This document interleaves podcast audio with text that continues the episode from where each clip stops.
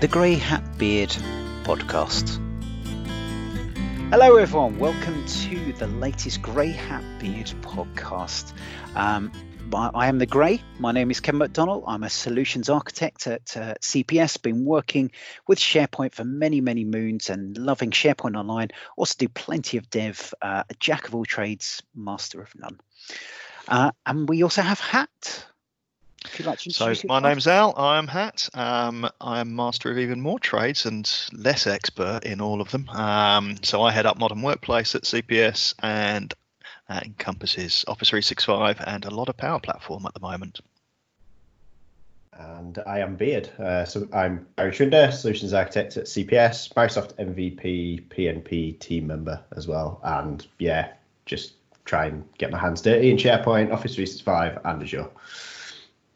Uh, and for those listening, yes, we're all at CPS. Uh, this isn't a purely CPS podcast. We we promise uh, we're just three guys who love chatting about Microsoft 365 and related things around it. And that's what the Grey Hat Beard podcast is: chatting about the modern workplace in Microsoft 365. And off the back of the last episode, uh, I hope you've listened. If not, do go go back in uh, all your favourite podcast apps and some you hate as well, uh, and have a listen. But we talked about the etiquette of Microsoft 365. We we had a ship in hat because unfortunately Al wasn't available. But as part of that, we mentioned at the end that we try and get a, a repo together. Uh, and as with many promises, uh, actually managed to make this one happen. So we have github.com, grey hat beards for, for all you techie folks out there who, who love a bit of GitHub. Uh, it is uh, available and showing there. And we have an M365 etiquette, and we've put down in Markdown uh, a lot of the structure. For those of you who aren't quite so uh, happy with GitHub, though, there is greyhatbeard.github.io slash m365 etiquette uh, on there. And we'll put all these in the show notes. And there is very much a web-based interface. You can see we've talked about about what is this, what is the aim, and I think one of the aims is not only to capture that community uh, feel for the the tips and tricks for, for having the right etiquette that you'll have, but also then to be able to share that. So we'll be looking at trying to make this that we could put in, for example, a, a SharePoint web part to be able to pull the information through, to be able to create downloadable packages that you can put in your own organization, possibly even looking at bots and other things on there. In terms of the way we've got it at the moment, we've got it down by a, approach. You can look at uh, communicating. What tool should I use to communicate? Uh, looking at files and what files you should use on there, and also by service. So we've looked at things like Outlook, Teams, OneNote, Planner it's not an exhaustive list at the moment. This is very much, uh, I, I, think, Al, this came from a, a, splurge from a train journey you were on uh, this, It, it did. So it is it is quite raw. Uh, it can do with some uh, some polish, um, and there are lots of things that we could add into this. Um, so in things like productivity and productivity tips, it is a starting point that we can we can then launch into much more detail and much more useful information. Um, and I guess that yeah, the reason for putting it together in the first place was for an environment where users are coming to 365 and they haven't used it before and they don't know what's new, what's different, um, and what the best practice is for using Microsoft 365 when they're coming from on-prem. Absolutely. Um, so, so please do jump in and uh, have a look. Uh, if you'd like to contribute, and you're comfortable with GitHub, then uh, fork the repo, um, make your changes, and then submit it as a pull request. And if you're listening to that, uh, as we've had a bit of feedback and it's just gone whoosh, way over your head, um, we are looking at ways that we can do that. I think we're we're seeing more and more. We know, I know Gary with the Office 365 CLI, you've got a, a, a similar kind of approach with this. We're looking at ways we can make it easier for people to be able to contribute without necessarily knowing a lot about Git um, it's it's definitely some feedback we've got. So if you're not comfortable with that, drop us a line. Drop us uh, twitter.com slash uh, greyhatbeard. Drop us a note on there. Uh, if you know us, then uh, drop us a, a, line directly as well. But we really would like to hear from others. Uh, we've heard from Loryan Strant, who uh, has said his set of blog posts. We can take a lot of the tips from there and integrate those. So right. we want to make this a community one. This isn't just from us at all. Yeah, uh, and and that point about contributing, that's where things grow. Uh, how we make it easy for people to go in, create a new page, or even edit the page uh, and make it a nice, simple experience. Uh, hopefully, I'll encourage more people to say, yeah, well, let's have one place for it um, that we can kind of point our customers to, or even ourselves. Um, you know, Absolutely. just to kind of improve the way that that we work as well. Um, I just mentioned that uh, there's definitely use subject line in Teams in there. Just, uh, just I promise me. I did put that in there. Yes, I, I think that's under the uh, service. I, I, know we had that conversation last week. Uh, I'm, I'm, gradually starting. I think I even managed the subject line and I tagged you on there this week, Gary. You did. Uh, you see. But yes, that that is in there somewhere. Let me just do a quick uh, find. Actually, we do have search on there. So uh, here we go. Let's see if it is in there. Use subject there line. There we go. Posts. Use subject line on posts. There we go. Yeah, and don't cry wolf. So yeah, it's definitely on there. uh, just just thinking on by approach, uh, I, know, I, we'll be getting onto the news any minute now, but uh, maybe how to work from home and some tips from that would uh, be very good in the current climate. Yeah. Uh, right, talking of news, so let's get on to the general news. Gary, have you got anything you want to bring up this week? Um, so I guess uh, yeah, news um, at the weekend. Um, both myself and and Al we uh, attended and spoke at Scottish Summit. Um, so uh, we mentioned it on previous podcasts. Yeah, nice um, shirt you've got on. I was about to say yeah. So we've gone with the speaker shirts. So yeah, it's a very nice shirt. Uh, it's yeah, there we go. Um, but yeah, free sorry, event. Sorry for those listening, but uh, Gary and Al are both wearing their speaker shirts. yep. Um, so uh, 760 people attended uh, on a, a one-day conference. Uh, there was actually a thousand tickets that were uh, kind of sold, if you like, for free. Um, but to have that amount of turnout uh, with the current climate, weather, and everything, it was yeah, it was a, a really great day. Ninety speakers over a whole day session. Um, so I delivered my session. I've uh, I've put out a, uh, a sample onto GitHub uh, about how to use Logic Apps and SharePoint uh, webhooks. Um, so if it's something that you've heard of in the past and you don't quite understand all the moving pieces, um, I created a Logic app to kind of show that visually uh, and use that for my demo. If you go to the repo, uh, you can just kind of pull that down into your machine and run the scripts, and it will just deploy everything into a uh, into your tenant for you for you to uh, to to use. Um, and, and why would people use webhooks? What are the kind of scenarios that are useful for that? So it's useful for obviously reacting to events on lists if you don't want to pay for the licensing fee for Flow, for example, um, or you want quicker responses. So webhooks are instant. Um, they scale as well, so you can create a a, a, a, service endpoint where all of your events uh, notifications are sent to, um, but apply that to many, many lists across Office 365. So if you've got a site template, uh, for for example, projects, and within that project you've got maybe I don't know uh, issues log, and you want to react every time there's an issue created across many many different projects. You could use a webhook to um, to satisfy that need. Um, so it's similar to what you get in, in, in Flow, but it's more on the dev side. It's there for scalability. Um, there's some little tricks in there as well that I've used that you can't use in Flow. So using managed identity to call back to SharePoint as as an app, so you don't have to have a person's identity tied to any of the actions like you would do in Flow. Um, you can really run this as a, that's a really good process. point. So, yeah. Um, so that's something to to think of. Nice. Uh, any, any other news or things caught your eye at the moment? Um, I guess the big news um, with, uh, I guess, you know, from one event to another um, is the Scottish Summit went ahead. There's a lot of events that are uh, no longer going ahead as they were in, uh, intended to. So uh, the big one for me was the MVP Summit. Um, which has now been, uh, it's not been cancelled, but it's been made online only. Um, so the MVP Summit, it happens every year thousands of MVPs will uh, you know converge on Redmond and sit in workshops for three four days, uh, speak to the product groups, and uh, they Microsoft have made the quite brave decision, I think, uh, such a late stage to uh, basically say no, uh, we're not going to travel and do this in person. We're going to do this online, um, and that is a big thing Um, I know there's lots of online conferences, but this one is especially big because I wasn't actually going to go to the MVP summit because um, I, I, just didn't have the the time uh, to, to book since I've become an MVP, um, and I was just completely uh, you know going to have a blanket ban. If I didn't turn up in person, I wouldn't even hear anything. People can't take notes, take screenshots, things like that.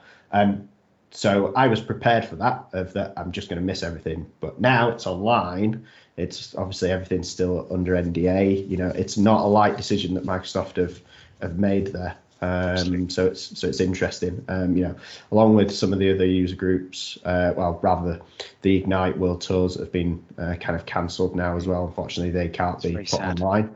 Uh, yeah, it, I guess it's a you know if you've got people traveling from lots of different countries, uh, it just increases the uh, the potential um, of you know problems with the and, and I think climate. it's it, it's a very serious thing going on, and uh, you know people are people are panicking about it. People are taking it very seriously, which I think is great uh, on there.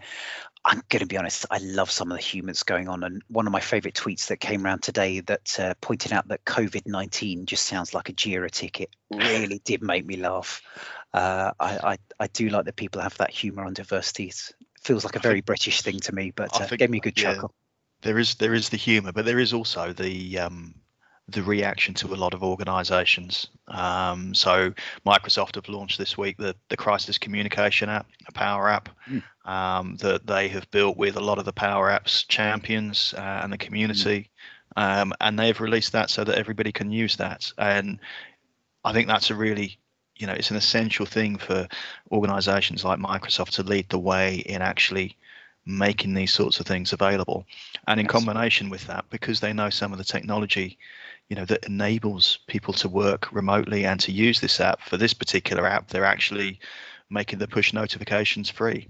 So they're actually, you know, taking oh, some of the really? premium features and making them free whilst this, you know, this this situation um, mm-hmm. carries on and they've done the same that's thing. Interesting. I I missed that. That's uh, that's yeah. really yeah, good. Is it six months? Did I hear that you get six months of an for? Yeah six months of an E1 license as well. You can get so that you can use Teams to to work remotely. So you know if you think you know what Microsoft are actually doing is enabling people with the technology that you know they already had, but turning it and focusing it on making people able to to work and carry on working. The other one I saw this morning that they'd done is to say that all of their hourly workers on the Redmond campus would carry on being paid, even though they may not be working. So yeah.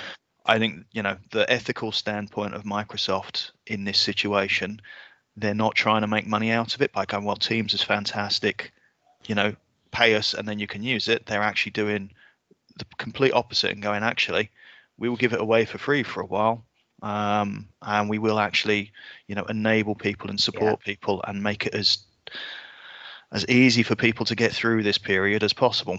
Um, which I think, yeah, is is setting an example that yeah, every organisation, if they can afford to, should be copying.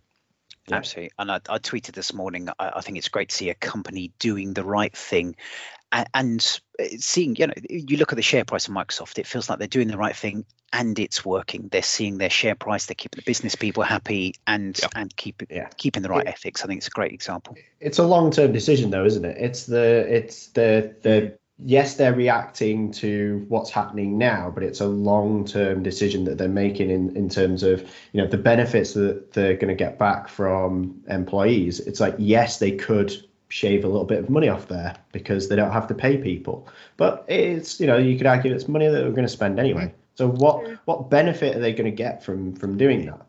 It's it's an investment in society, isn't it? You know, yeah. direct employees and indirectly uh, people affected.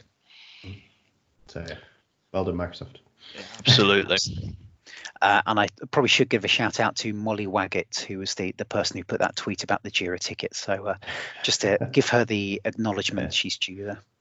Uh, on this, uh, Al, you run a you ran a Twitter poll recently about. I did, mm. I did. So as part of running the, the London Power Apps user group, we you know working with it's hosted at the, the Microsoft Reactor, and they sent an email out saying you need to consider you know what additional measures you're taking if you're having people attend you know making sure that they're self-certifying that they haven't been in an infected area or you know come in contact with people.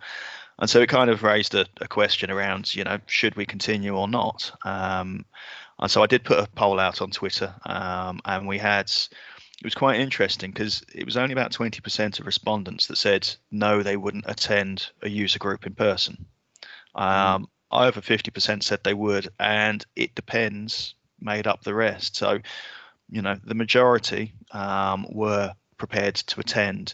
I haven't had much feedback on what factors would make people attend. Um, I guess it might be the transportation. You know, that's probably one of the key ones. Certainly, you know, being in London, it would be, you know, are people prepared to travel through London, where you're you're obviously, you know, being exposed on the tube and trains, um, and that might make a significant difference. But I guess the actual user groups, you know, the number of people congregating, you probably have more people in your office. You probably come into more people, contact with more people on a day to day basis than you would actually at a user group.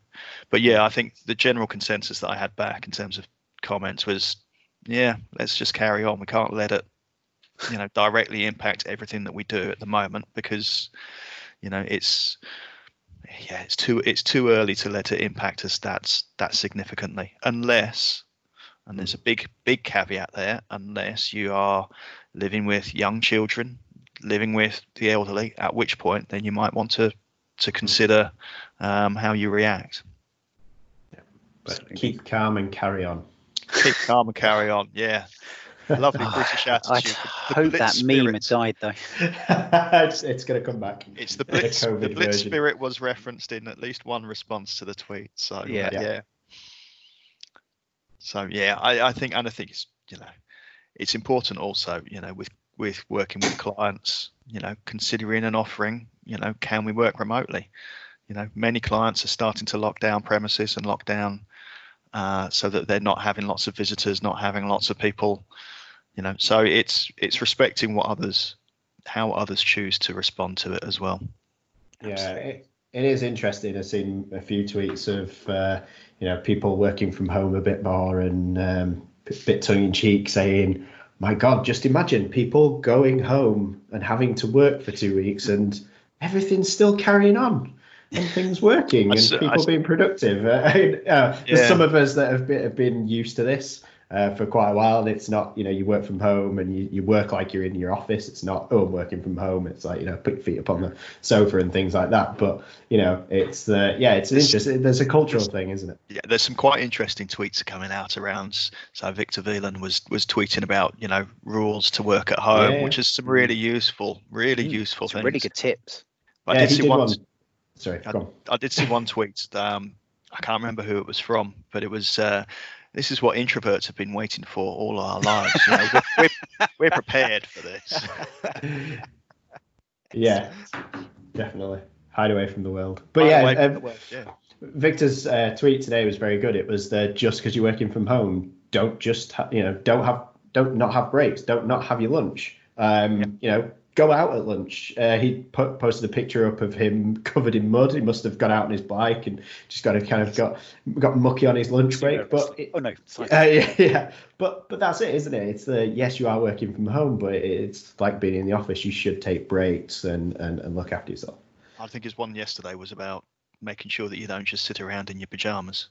You know, I think that's yes. a really important one because for a lot of people, at least on the top half, yeah, but a lot of people there is a psychological thing of when you get home, you mm. get changed and then you kind of you're into different set of clothes and then you can relax and that kind of trigger is really important psychologically to carry on having that trigger to say right i'm not working anymore shut everything down put it away and then relax and that is the other side of working from home is where your lines just become so blurred you yeah. don't feel like you're ever not working yeah uh, yeah. It is easy to just like say, you know, if I've got different devices, I could sit downstairs and do some emails on an iPad and things. But it, it's just doing it in a place where I don't associate it with work all the time, uh, and it can kind of yeah, it's it's sometimes difficult to get to get back from. So yeah, I've just got an office. I come in here. I'm working. Yeah. I walk outside the office. I'm not working. Uh, it's the easiest and way to good, good to remind the kid status as well. Mm-hmm. as, as, my son nicely in, uh, decided to invade during a, a, client call the other day, which is always entertaining. I hope you had your blur on. Uh, I, I, did, but then the blur doesn't really work if you need to turn around and shuffle him back out again. So, uh, yeah, Actually, no, I, I tell I didn't have blur on because it was on WebEx, uh, so I couldn't, which is oh. very annoying. there we go. um, oh, yeah. Right, before we deviate too much, just uh, one other bit of news I wanted to share, which I think is uh, really interesting, is that Microsoft's going to introduce a free tier of Cosmos DB um, which for me, I love Cosmos DB. I think it's a brilliant tool. Uh, I'm very much a fan of the the NoSQL type databases. But the problem I've had with kind of recommended to people is that low barrier cost. You know, you, you the the lowest thing you're you're looking at. Uh, certainly tens if not hundreds for the very low level which is you know great organizations can cater for that but if you wanted to try things out if you wanted to work on your own you don't want to be play, paying that much money just to play around with things so yeah. i think this is a really good move um, from Microsoft and and hope it will get more engagement with Cosmos because it's it's a great tool. Yeah, it's it's it's mm. filling in the gap because Cosmos for me has been a technology that you know you look at like MongoDB and things. And it's there for mm. scale, and they do put Cosmos out there as kind of you need you know global scale uh, for for your data. Um, the other option for that would be Azure Table Storage and there's there, there's never been that in between. So to go from what is relatively cheap, almost free table storage to really expensive Cosmos in some yeah. cases is you know it's, it's too much a of a jump. Um, so and, bringing and I think the free it's, it, it's led to people hacking in solutions using table storage that maybe mm. it shouldn't be, and uh, Cosmos supports a lot better at that kind of nested that document level, and also the, the the graph database. So being able to put relationships between your blocks in a very sensible ways ways. There's so many ways you can do on that. Yeah. Um, so really, really happy to hear that. Well, it's interesting that they accidentally announced that two days before they met. I, I do wonder if it's accidentally similar with the the Outlook Spaces that we, we talked about last week. How much of these things are just to get a bit more publicity? Uh, there we go. Yeah. I think we'll um, we'll wrap up uh, that half of uh, this week's episode, and after the very short break, we'll be coming back and talking about how do we learn